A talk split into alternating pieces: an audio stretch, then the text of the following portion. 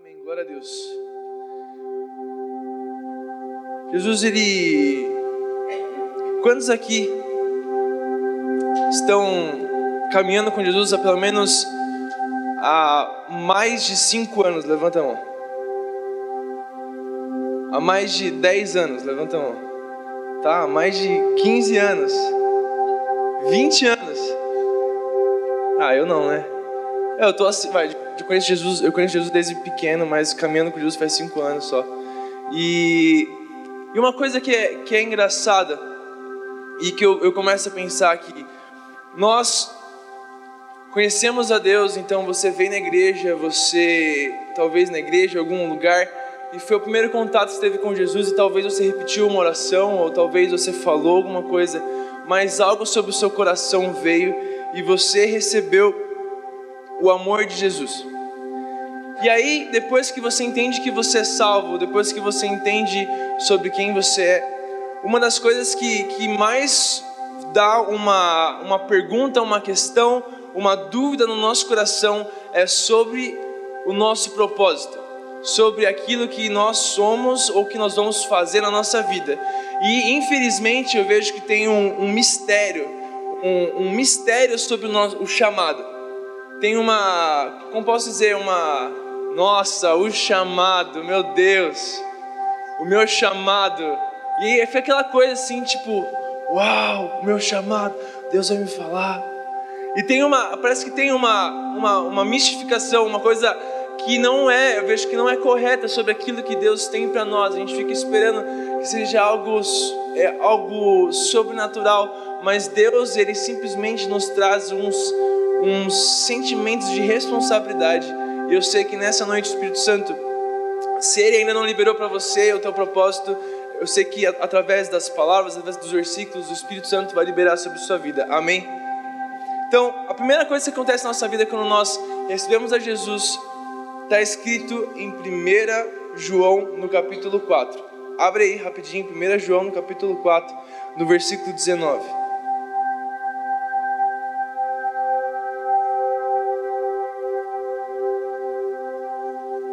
1 João, versículo 4, capítulo 19. 1 João, capítulo 4, versículo 19, versículo muito curto, muito simples, que diz: Nós amamos porque Ele nos amou primeiro. Nós amamos porque Ele nos amou primeiro.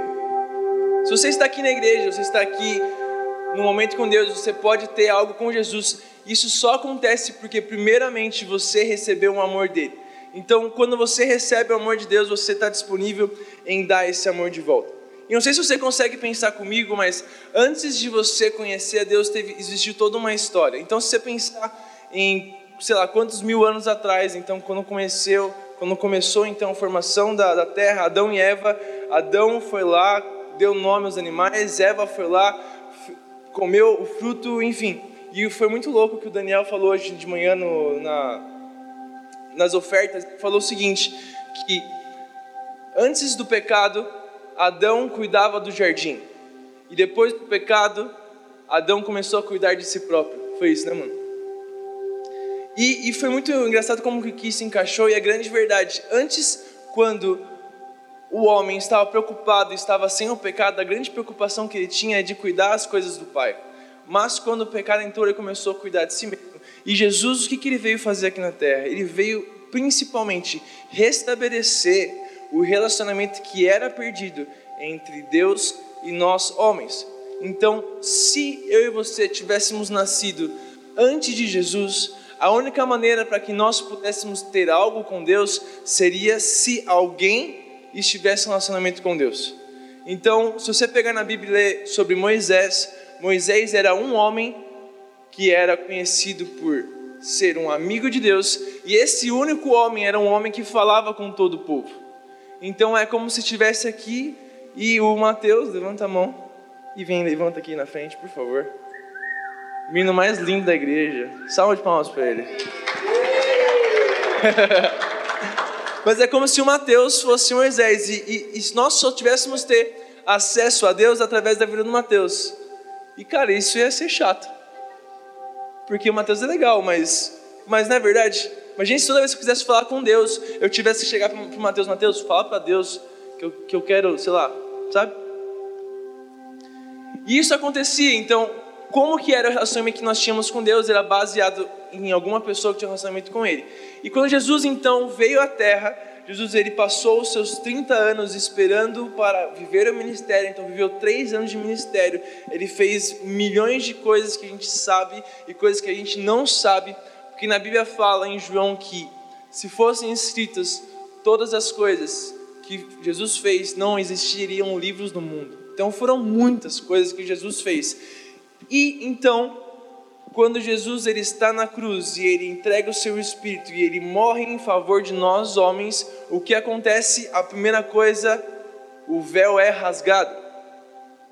O véu é rasgado e aquilo que eu não tinha acesso, aquilo que você não tinha acesso, era o relacionamento entre nós e Deus. Então, a partir do momento que Jesus ele morre na cruz, nós temos um acesso livre a Jesus, a Deus. Então, e através de Jesus nós temos relacionamento a Deus.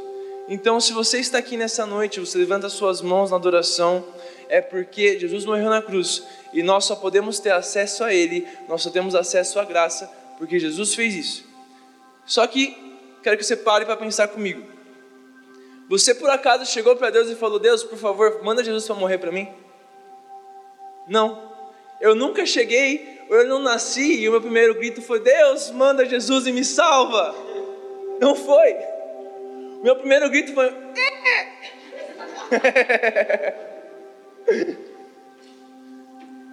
Porque isso não foi que eu fiz. E a gente sabe que em Efésios 2 diz que nós somos salvos pela graça e isso não vem de nós, vem de Deus. E a salvação vem de Deus. A salvação vem dele. Então nós somos salvos porque Deus fez isso, Deus mandou o seu próprio filho, e nós só podemos ser salvos porque ele fez de graça. E eu não posso pedir porque ele já fez, já acontece. Então, como eu tenho falado algumas vezes, o amor de Deus, ele é tão grande, e ele é tão grande mesmo que não existe o que eu faça, não existe o que eu não faça. O amor de Deus é o mesmo. Então, como fala aqui na Bíblia, nós o amamos porque ele nos amou primeiro. Você só pode amar a Deus porque Ele te amou primeiro. Então você só pode adorar a Deus porque Ele te amou primeiro. Você só pode estar aqui hoje porque Ele te amou primeiro. E uma das grandes coisas que às vezes, ou muitas vezes, isso pode impedir de a gente viver algo muito grande com Deus, é que a gente acha que as nossas atitudes fazem com que o amor de Deus aumente ou diminua. Então, eu lembro que eu já passei por alguns momentos que eu achava que quanto mais eu lia a Bíblia, mais eu recebia o amor de Deus. Ou quanto mais tempo eu buscava, quanto mais tempo eu orava, eu recebia o amor de Deus. Mas isso é uma mentira, porque não importa o que eu faça, o amor de Deus ele é o mesmo, ele é constante. Então, se eu busco mais a Ele ou não busco, é o mesmo. Só que a grande diferença é que quando eu busco ao Pai, o meu coração e eu consigo entender o coração dele, e quando eu entendo o coração do Pai, eu conheço, começo a ter um relacionamento mais íntimo com Ele. Então não é sobre eu receber mais amor, não é sobre eu pedir mais amor ou sobre Ele fazer mais para mim, isso é constante. Então, se você está passando 10 horas na igreja na semana ou passando a semana inteira na igreja, isso não aumenta o amor de Deus. Se você passa tempo no secreto, não é aumenta o amor de Deus, mas é quanto você conhece do coração dele. E eu tenho lido um livro, e esse é um avanço para mim, minha irmã sabe que eu não leio livro, cara, e Deus me pegou de jeito essas semanas atrás Falou, Vitor, um cara chegou para mim e falou assim, Vitor, quantos livros você leu no ano passado? Eu fiquei assim, ó. Eu só eu pensei, cara, eu só li a Bíblia. E eu, eu falei, cara, eu preciso mudar, cara. E aí, graças a Deus, Deus me deu vergonha na cara. Eu comecei a, a mudar esse posicionamento da minha vida e tem sido muito bom. Então eu estou lendo um livro, e esse livro está falando muito sobre realmente conhecer o coração de Deus, como que isso é importante, como que conhecer o coração dele e ele revela coisas para que ele se conhece. E o, o Brian, ele comentou com a gente numas, uns sábados atrás, e se você não ouviu essa palavra, você entra no, no Spotify, no Deezer, ou no iTunes e ouve o podcast lá da igreja, que é aquele quem ele ama. E o Brian fala sobre que existiam níveis de intimidade com Deus. Então, existiam a multidão que conhecia quem Deus era, existiam 70 que foram enviados, os 12 que eram discípulos, os discípulos, os três que estavam com ele, mas tinha um que era João, que estava colado aos ombros de Deus, no peito de Jesus. E isso era uma intimidade maior. Então, quando nós conhecemos o coração dele, aquilo que ele fala vem mais rápido, a gente consegue entender mais rápido. E eu quero cada vez mais ter um acesso rápido à presença de Deus, aquilo que ele fala. Não sei se você quer, mas eu quero. Quando Jesus fala, peguei. Ele falou que ele fala assim, Vitor, faça isso. Beleza, eu faço. Não fica aquela, não, não, não. Ai, não, é minha cabeça. Ai, eu estou pensando, eu acho que não sou eu que estou pensando, cara. E é engraçado como que a gente, assim, a gente ouve algo de Deus, a gente fica tipo, ah, não, é minha cabeça, não estou acreditando. Mas se a gente está conhecendo o coração dele, isso vem muito mais rápido, porque nós estamos juntos com ele. Então, a primeira coisa que a gente acontece na nossa vida, quando nós aceitamos a Jesus, é que nós recebemos o amor dele, porque ele nos amou primeiro. Então, eu vejo que o primeiro e o início de nós entendermos o nosso chamado e a nossa vida é então que nós somos amados por Ele, amados por Ele. Então, se você está pensando assim, você pode estar tá falando sobre chamado, você, cara, e pense assim: eu nem sei qual é o meu chamado, eu nem sei o que Deus tem para minha vida, eu nem sei qual é o meu propósito, eu nem sei o que, que eu vou fazer, eu nem sei nada, não sei nada sobre o meu futuro, não sei nada sobre quem eu sou e quem Deus quer que eu seja no reino. A primeira coisa que eu quero que você pense é que você é amado, e isso é uma grande coisa, é uma das principais. Você é amado porque Ele te amou, e você só pode amar Ele porque Ele te amou primeiro. E a segunda coisa que a gente pode ver em Mateus 22, 37, não precisa abrir, ler comigo. Presta atenção, na verdade. Mateus 22, 37 diz assim: Respondeu Jesus: Ame o Senhor, o seu Deus, de todo o seu coração, de toda a sua alma e de todo o seu entendimento. Este é o primeiro e maior mandamento. E o segundo é semelhante a ele: ame o seu próximo como a si mesmo. Nesse versículo, Jesus fala para a gente, cara, o primeiro mandamento é você amar o seu Deus. Mas o segundo, e semelhante a este, é que você possa amar o seu próximo. E eu vou contar de novo, eu estou meio sem exemplo mesmo, mas eu vou dar um exemplo que eu dei para esses dias jovens, de hoje de manhã. É de um cara que ele mudou a minha vida porque ele me xingou até a última geração. O cara me xingou e, e, e eu estava no trânsito. Quem já foi xingado no trânsito? Levanta a mão. Glória a Deus, né? e eu nunca vou esquecer isso até que eu canse de falar. Mas o cara virou para mim, sabe quando o cara tá possesso, ele tava endemoniado. E ah, você fez isso! O cara acabou comigo. O cara xingou minha mãe, meu pai, meu bisavô, meus filhos, meus tataranetos, ele xingou todo mundo. E por dentro eu tava e por fora eu tava assim, eu olhei para ele e fiz assim, ó. Só que por dentro, cara, eu tava Nossa, velho. Ainda bem que eu não falei nada. E aí eu penso, será que eu amo eu entendo que amar o próximo é um mandamento semelhante ao que Deus, Jesus fala que é amar a Deus? A gente fica muito preocupado e realmente isso é, é muito bom de que eu preciso amar o próximo. Mas a gente não entende, a gente acha que isso é um segundo mandamento. A gente acha que isso é uma coisa inferior a amar a Deus. Mas Jesus fala, semelhante a esse, ama o seu próximo semelhante a esse. Então nós somos instigados. Então você pode pensar, cara, qual seria então a segundo, o segundo passo, um segundo, um segundo tópico de um chamado é que nós possamos amar Deus e amar o nosso próximo como amar a Ele. Isso é muito forte. Isso é muito forte. Eu me paro pensando, eu me pego pensando, eu preciso amar mais. Eu preciso amar mais os próximos. Eu preciso amar mais as pessoas. Isso Deus tem me, me, me instigado nos últimos tempos a amar mais e demonstrar mais. Então eu, eu comecei até a ter uma, uma, uma coisa que para mim está sendo muito legal. Eu tenho seguido uma galera da igreja no Instagram e eu tô tipo comentando todos os stories. Yeah, que da hora, uh, uh. Feliz assim, sabe? Porque eu vejo que tipo, eu, isso eu posso demonstrar um amor e eu estou tentando demonstrar que eu amo as pessoas. Isso é uma coisa que eu estou fazendo. Eu quero que você comece a virar para as pessoas e falar: Cara, você é incrível, você é inteligente, você é bonito, muito bom estar do teu lado. Sabe, começar a amar as pessoas e demonstrar um pouco do amor de Deus através da sua vida. E aí então, depois que a gente entende que nós amamos a Deus e nós amamos o nosso próximo, uma coisa que Jesus fala também em Mateus, e aí essa eu quero que você abra, é em Mateus 28, no versículo 19. Abre.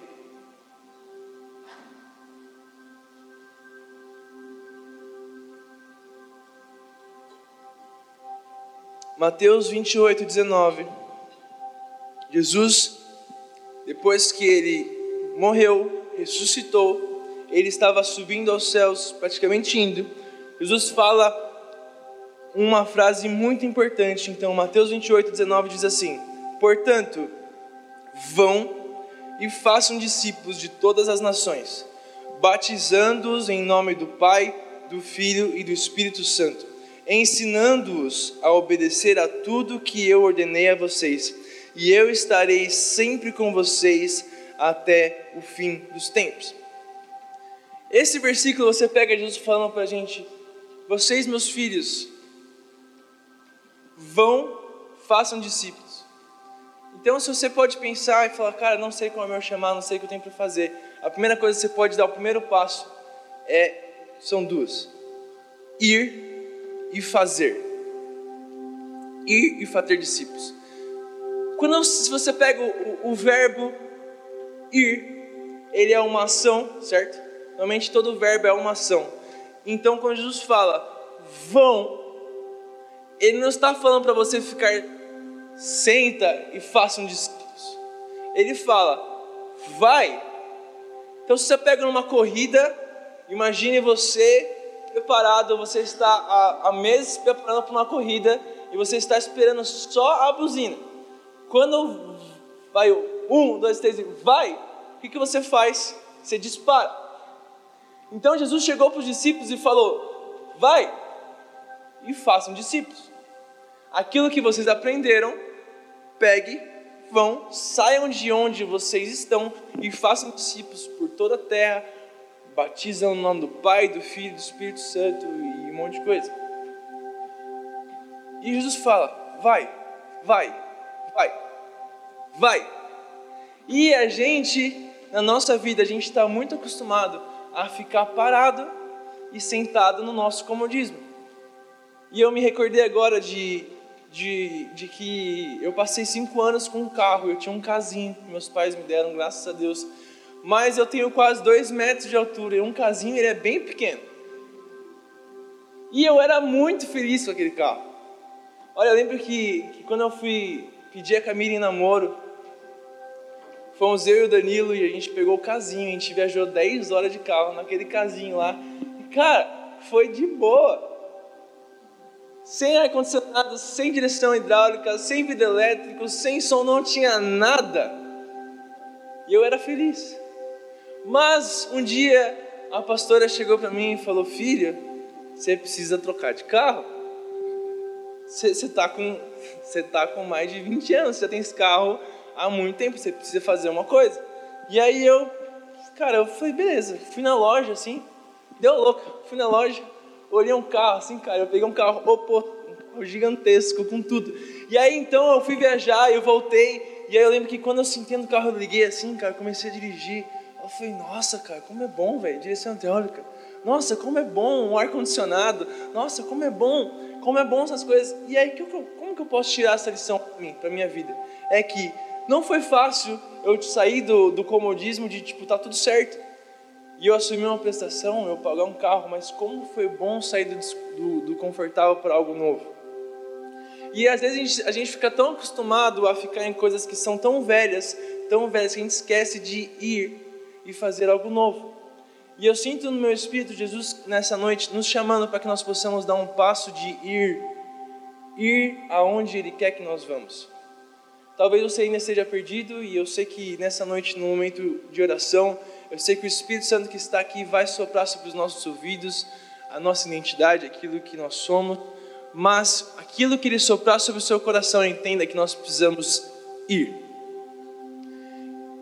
Então, continuando, se você pensa, então, o chamado, você entende que você é amado, você entende que você precisa amar o próximo, que você precisa amar Deus, você entende que você precisa ir fazer discípulos, e aí você chega para uma grande confusão e fica, tá bom, mas como? Como eu vou fazer isso? Como que eu, uma pessoa simples, que normal, não sou nada demais, como que eu posso servir ao meu Deus, servir ao reino dos céus, sendo tão simples? E Jesus ele institui na Bíblia, são cinco ministérios que ele institui. Ele institui os pastores, os apóstolos, os profetas, os mestres e os evangelistas. Deus institui esses cinco tipos de ministério, e eu não sei se você já sabe, mas todo mundo está inserido nesses cinco. uma hora Deus vai te falar, talvez seja hoje. Mas nesses cinco ministérios nós estamos inseridos. E se você, depois que você está nesses cinco ministérios inseridos, você vai passar por um campo de atuação. Então eu vou dar um exemplo. O nosso pastor Vladimir, ele é um puro pastor. Tanto é que ele sabe o nome de todo mundo, ele sabe o nome da esposa, do filho, do papagaio, do cachorro, sabe onde mora, sabe tudo. Ele sabe tudo. Porque ele vira para você e quer te conhecer, quer te cuidar de você, quer te amar. E ele é pastor, pastor. E ele é um pastor que está atuando no campo da igreja. Mas poderia muito bem existir um pastor que ele é um pastor, mas que não está atuando na igreja, está no mundo dos negócios. Ou outro exemplo, pode existir um músico que ele pode ser um evangelista, mas que não está aqui na igreja somente fazendo adoração, mas ele está fora da igreja pregando o evangelho de uma forma através da música. Então você consegue pegar esses cinco ministérios e cinco coisas diferentes e conseguir direcionar para vários lugares diferentes, vários campos de atuação. E aí eu olho para tudo isso e eu fico pensando numa seguinte conta matemática. Eu lembro que um tempo atrás eu peguei o celular e comecei a fazer umas pesquisas e eu, eu vi que mais ou menos no Brasil nós temos 40 milhões de cristãos. Uau! Quanta gente! 40 milhões, 40 milhões, não são 40 mil, 40 milhões de cristãos no nosso país. E aí você vê o nosso país indo bem? Tá indo bem? Tá indo bem? E onde estão os 40 milhões de cristãos? E aí eu penso e eu começo a olhar nessas esferas da sociedade, nesses sete lugares, e o primeiro que vem na minha cabeça é o campo da família. Quem lembra nesse ano quando aquele avião daquele repórter que eu não sei falar o nome, avião não, helicóptero, daquele Burchats mesmo, caiu e quem recebeu um vídeo no WhatsApp, talvez você ficou assustado, eu fiquei. Então a imagem era de uma pessoa filmando. Então tinha um helicóptero pegando fogo e aí então vinha tinha um caminhão que tinha foi quando bateu no helicóptero. E não sei se vocês lembram, mas o que, que aconteceu naquele, naquele vídeo? Chegou uma mulher e aquela mulher arrebentou aquela porta daquele caminhão e tirou o homem que estava lá dentro. E quem estava filmando era um homem. Uau! Um homem estava filmando e uma mulher foi lá e tirou o cara do caminhão. Isso é uma grande inversão de papéis.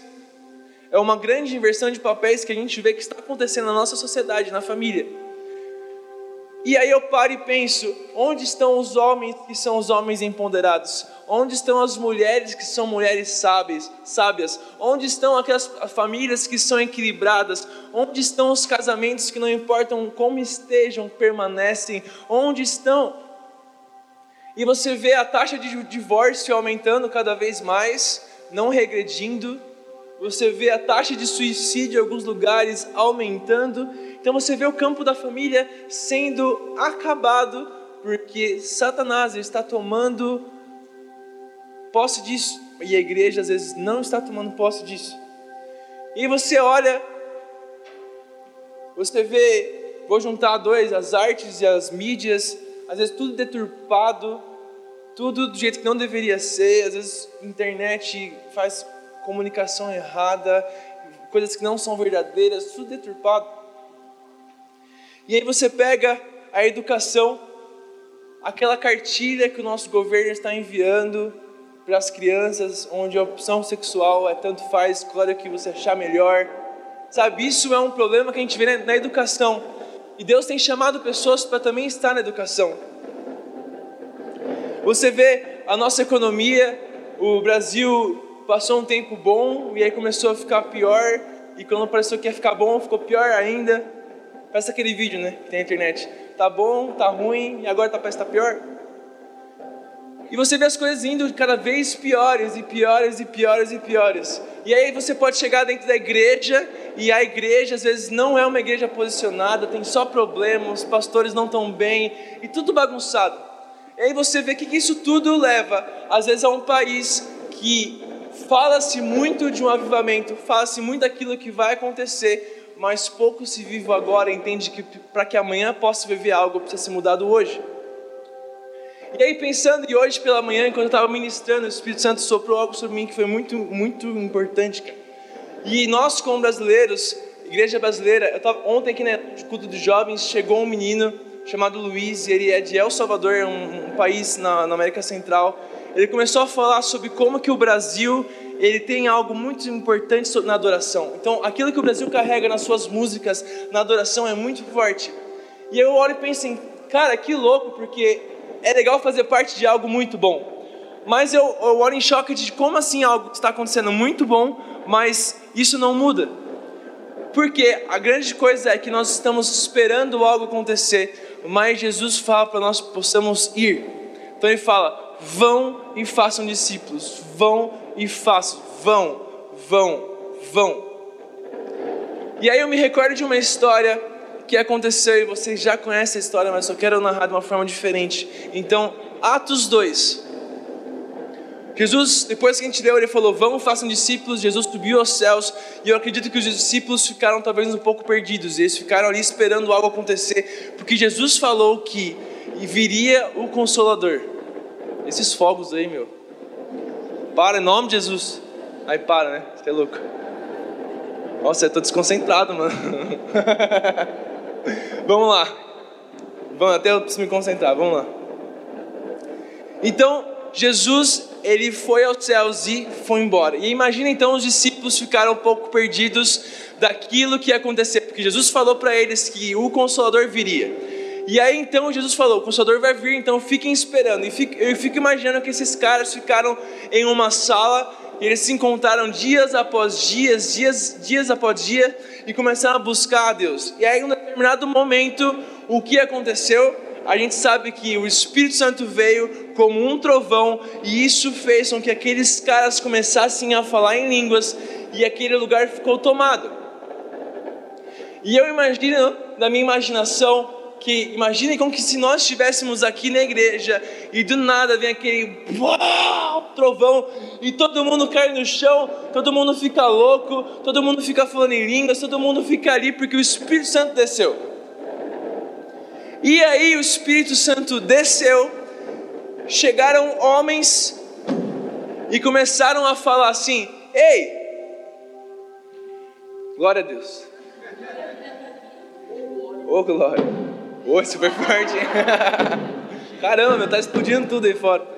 Tem jogo de futebol hoje? E ganhou? Quem ganhou? Quem tá ligado aí? Quem tá ligado? Fala pra mim. E ninguém, ó, glória a Deus, hein? Então, o Espírito Santo desceu naquele lugar e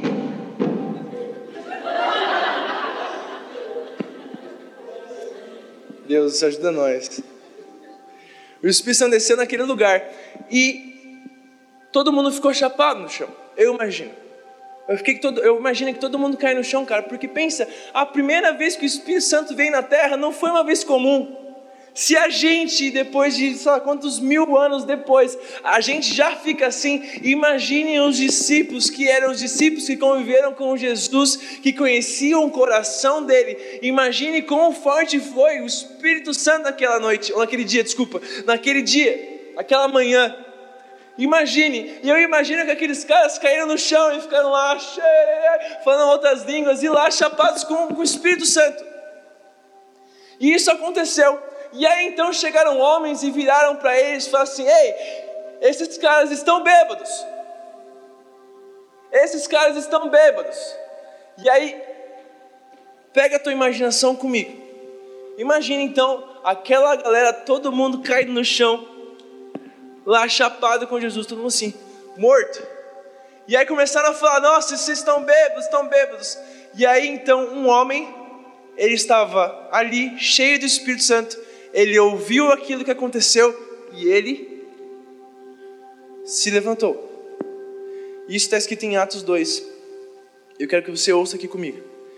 Atos 2,14 diz assim: Então se levantou Pedro com os onze e, erguendo a voz, advertiu-os nestes termos: Varões judeus e todos os habitantes de Jerusalém, Tomai conhecimento disso e atentai às minhas palavras.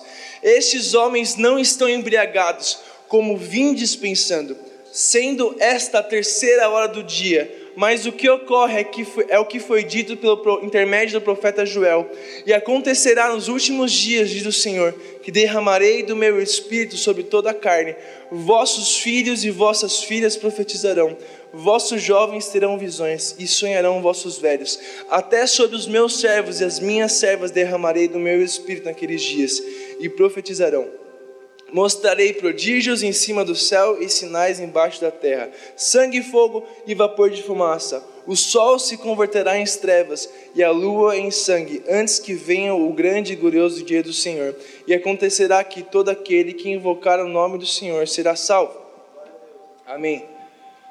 E aí você pega então, pensa comigo. Pedro estava com toda a galera ali. Estava todo mundo cheio do Espírito Santo.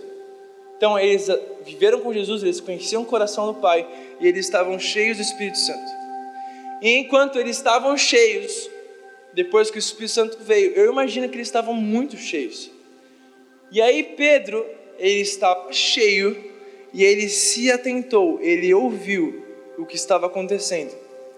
Pedro ouviu o que estava acontecendo e ele olhou para aquela situação e pensou, com certeza, eu preciso fazer alguma coisa.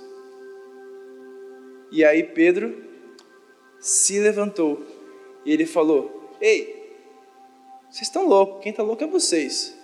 São nove horas da manhã, ninguém está bêbado aqui, e está acontecendo aquilo que o profeta Joel falou: que os nossos jovens terão visões, os velhos terão sonhos e tal, tal, tal. E o que, que acontece depois disso? Três mil, mil pessoas se convertem. A primeira pregação do cara com o Espírito Santo, o cara pregou e 3 mil pessoas. E eu fico imaginando a situação, pensa comigo, o cara lá, e aí 3 mil pessoas se convertem. E aí ele fala: vem para frente. E aí vem a igreja inteira para frente. E aí fica os 12 lá. Todo mundo assim, sabe? Todo mundo caindo no chão. Porque eles estavam cheios do Espírito Santo. E aí eu fico pensando em como louco foi isso porque apenas um homem, ele estava cheio, ele estava prestando atenção e ele se levantou. E muitas vezes acontece, as pessoas tomam atitudes para algo, mas não estão cheias, e aí não vêm os frutos, e aí ficam tristes porque Deus não fez. Mas se eu e você, primeiramente, estamos cheios dele e nós nos levantamos em resposta a um chamado, o fruto que vem é do Pai e não é, a semente não vai ser plantada em terra infértil. Se eu e você nós estamos cheios do Espírito Santo, nós estamos atentos com o que está acontecendo ao nosso redor e nós nos levantamos, em base de um chamado, uma palavra de Deus, nós estamos caminhando em passos certos para o lugar certo. Mas se eu não estou cheio do Espírito Santo, eu posso me levantar, eu posso falar um monte de coisa, mas não vai dar certo. Nosso, a nossa atitude só deve acontecer se nós estivermos cheios do Espírito Santo. E eu, quando Jesus, eu, Jesus revelou isso para mim, eu achei incrível, cara, de como foi verdade. Aqueles caras estavam loucos de Jesus, estavam cheios do Espírito Santo naquele dia. E Pedro só se levantou porque ele estava disponível isso acontecer. E ele se levantou, ele fez e três mil pessoas se converteram. Não sei se seu coração queima como o meu, mas meu coração nessa noite está queimando porque fala para Deus: Deus, o que, que eu quero fazer? Eu quero me levantar. Deus, o que eu quero fazer? O que eu tenho que fazer na minha vida? Eu tenho que levantar e eu tenho que fazer aquilo que você pede para eu fazer. A gente entende que nós somos amados, nós entendemos que nós temos que amar o próximo, nós entendemos que nós temos que fazer discípulos, mas eu entendo especificamente que quando nós entendemos tudo isso, nós precisamos tomar uma ação, e a ação é nos posicionar. A ação é que nós precisamos nos posicionar. E tomar uma posição nem sempre é eu ir e fazer alguma coisa. Tomar uma posição para algumas pessoas pode ir ser falar com alguém. Para algumas pessoas pode ir para o quarto, fechar a porta e dobrar o joelho. Pode tomar uma posição como exemplo de dei agora de tipo, começar a ler um livro e, e ir mais profundo em Deus. conhecer mais o coração dele. Jesus ele fala para a gente, cara, vocês precisam se posicionar, vocês precisam se levantar em base daquilo que está acontecendo ao seu redor.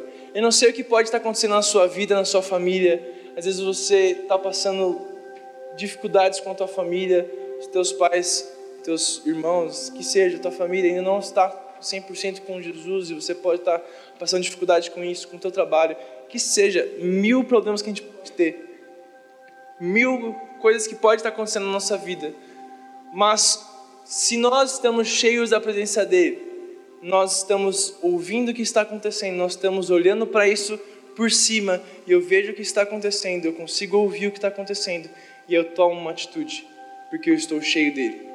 Eu estou cheio dele. Eu estou cheio dele. Sabe?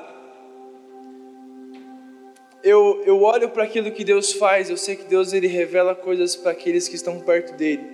E eu acredito que ele vai revelar coisas importantes nessa noite sobre o nosso chamado, onde nós vamos, quem nós somos, se nós somos pastores, ou que seja, aquilo que for, evangelista, mestre, o que for o campo de atuação. Mas além de tudo isso, a gente está disponível, entender o que ele quer falar e a gente se posicionar. E quando a gente se posicionar, uma coisa que eu acho muito interessante é de que o meu chamado, aquilo que eu faço, ele só vai acontecer se eu me posicionar e eu estiver disponível. Deus não vai chegar para você e falar assim: ah, faça isso e, e faça aqui, aqui, aqui. E a, a, realização do nosso chamado não depende que Deus faça alguma coisa. A realização do chamado é minha, porque Ele já falou que eu tenho que fazer. Ele já falou: faça isso, você é isso, faça isso, isso, isso. Então o que, que eu faço? Eu me posiciono. E se acontece é porque eu me posiciono. Então não fique frustrado se você não teve coragem de, de se posicionar na presença de Deus e fazer alguma coisa. Não bote a culpa em Deus porque a, a realização do nosso chamado depende de nós mesmos. E uma coisa que é muito forte, a gente vê isso na Bíblia, Deus fala, Jesus fala, na Bíblia fala pra gente que isso tudo, o Evangelho é sim ou não. Sim ou não, sim, sim, não, não. E fala também que Deus ele gosta daqueles que são fervorosos, que são quentes. Ele não gosta dos que são frios, mas ele vomita aqueles que são mornos. Olha como é forte isso. Se eu e você não estamos em cima do muro, nós estamos mornos. Deus prefere que nós possamos ser frios do que mornos. Porque ele vomita aqueles que são indecisos, ele vomita aqueles que são mornos, aqueles que ficam para lá e para cá e não se tomam atitude. Ele, tem, ele repugna isso. E Deus fala para a gente, cara, vocês precisam se posicionar, vocês precisam se levantar, se levantar, se levantar. E eu começo a pensar sobre nós estamos aqui numa igreja e eu sinto que o Espírito Santo ele está aqui e nós estamos num ambiente de glória. Amém. Nós estamos num ambiente de glória.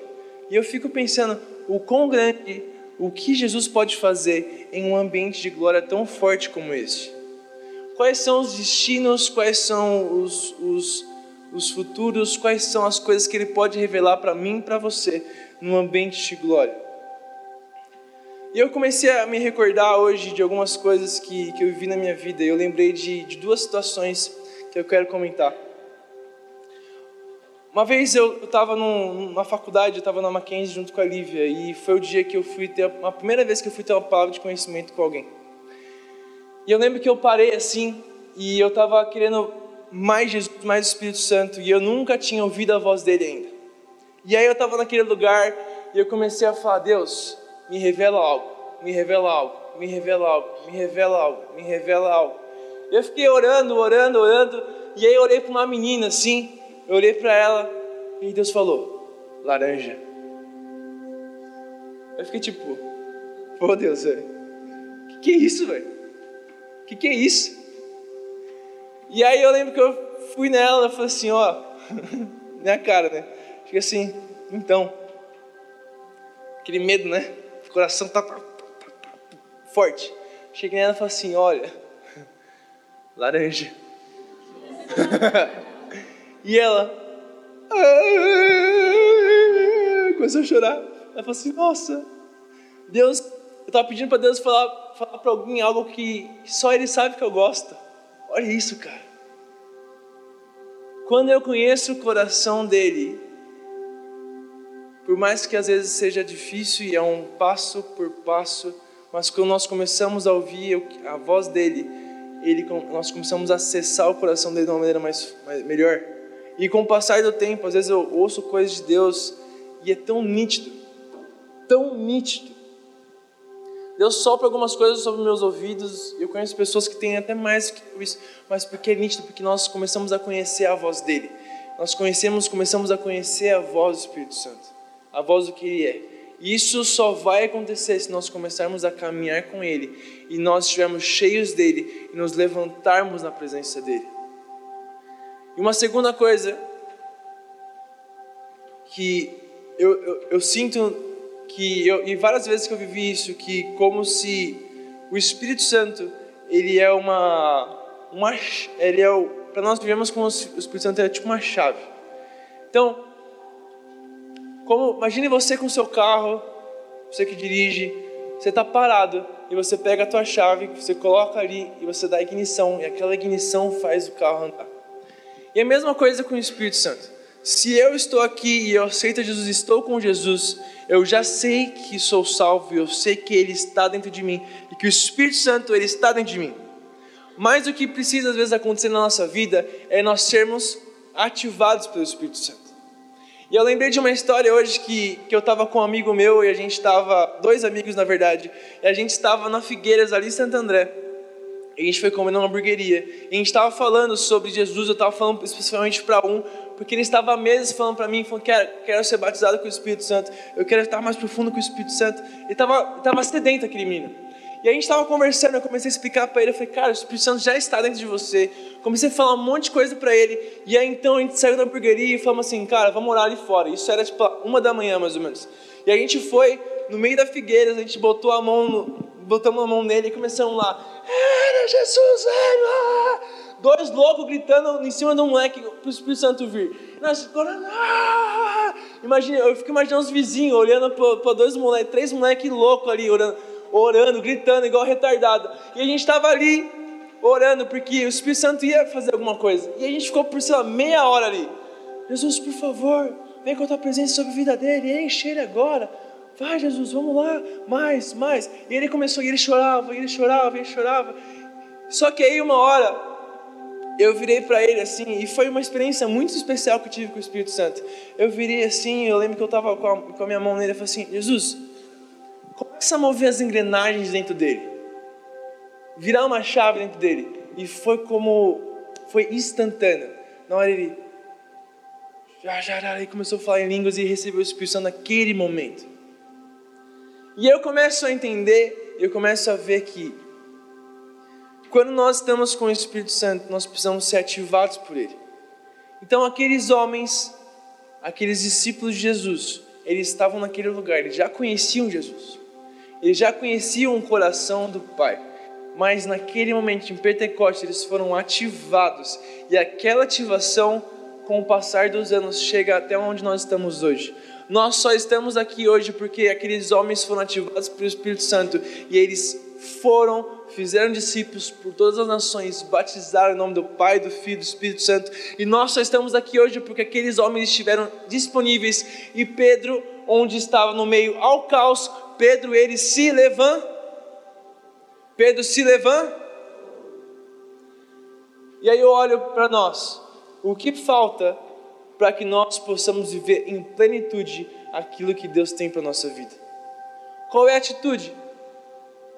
Qual é a atitude que você precisa tomar para que possamos viver a plenitude daquilo que Deus chamou a gente para fazer? Eu falei aqui casos do nosso país, eu falei casos da família, a gente conversou sobre coisas que estão acontecendo, aconteceram e continuam acontecendo. E qual é a nossa resposta como cristãos em aquilo que está acontecendo no nosso país? Nós vamos ouvir, nós vamos ser aqueles discípulos que só ficaram chapados da presença de Jesus e não fizeram nada? Nós vamos ser aquelas pessoas que querem mais, Deus, mais, mais, mais, mais, mais, e ficam no mais para sempre? Ou nós vamos ser como Pedro, que ele estava cheio, prestou atenção e se levantou. Qual é a nossa escolha nessa noite? Qual é a sua escolha nessa noite? Você quer mais? Eu sempre quero mais. Eu nunca me satisfaço. Eu sempre olho para Deus, oh Deus, eu nunca quero ficar feliz ao ponto de estar satisfeito em você, porque eu sempre quero mais, porque você é tão grande, você é infinito. Mas eu preciso tomar uma atitude em relação ao que está acontecendo à minha volta. E eu não posso ficar cheio sozinho, eu preciso começar a derramar sobre outras pessoas e fazer aquilo que Deus me chama. Eu preciso sair da minha zona de conforto. Assim como Jesus fala, Jesus fala: vão, vão, vai, saia onde você está, saia do teu sofá, saia da tua cama, saia da tua zona de conforto. E vá naquilo que Ele fala para você. E vá naquilo que Ele fala para você, não aquilo que as pessoas falam para você, naquilo que Jesus fala para você. Quando as pessoas falavam sobre mim coisas que não eram, eu, minha vida foi acabada. Eu lembro de um dia que chegou um pastor na igreja ali no 306 e eu tinha os meus 18 anos ou menos. Ele chegou em mim assim, ó, um cara era usado por Deus, um cara famoso até. Ele chegou assim: Deus pediu para te falar que as tuas músicas nunca vão alcançar multidões, mas vai alcançar o coração do Pai. Aí eu, Amém. Cara, mas aquilo ficou no meu coração. Eu falei, como assim, Deus? Como assim, velho? Pô. E o tempo foi passando, o tempo foi passando, eu comecei a confiar nele. E eu fiz aquela, eu rejeitei aquela palavra. Falei, cara, não é possível, não é possível. E aí um dia então eu peguei o meu violão, compus uma canção, e essa canção percorreu o Brasil inteiro. E aí? Eu vou ouvir o que aquele cara fala ou aquilo que Deus fala para mim? A gente fica muito esperando as pessoas falarem palavras. Eu sei que eu já tive palavras de pessoas que foram importantíssimas. Mas nada é melhor do que a voz do Pai. Nada é melhor do que a voz dele. Nada vai ser tão importante do que ouvir: Ei, meu filho, eu te amo. E você vai viajar ao Brasil, vai evangelizar todo mundo. Ou que seja. Mas o importante é ouvir a voz dele. É ouvir a voz dele. E quando nós ouvimos a voz dele, o que nós fazemos? Nos levantamos. E gol! Vai! Achou que era gol né, de futebol, né? Tudo bem. Vai! Vai! Quero chamar o pessoal do louvor para vir para aqui para frente. Eu quero que você fique de pé no seu lugar.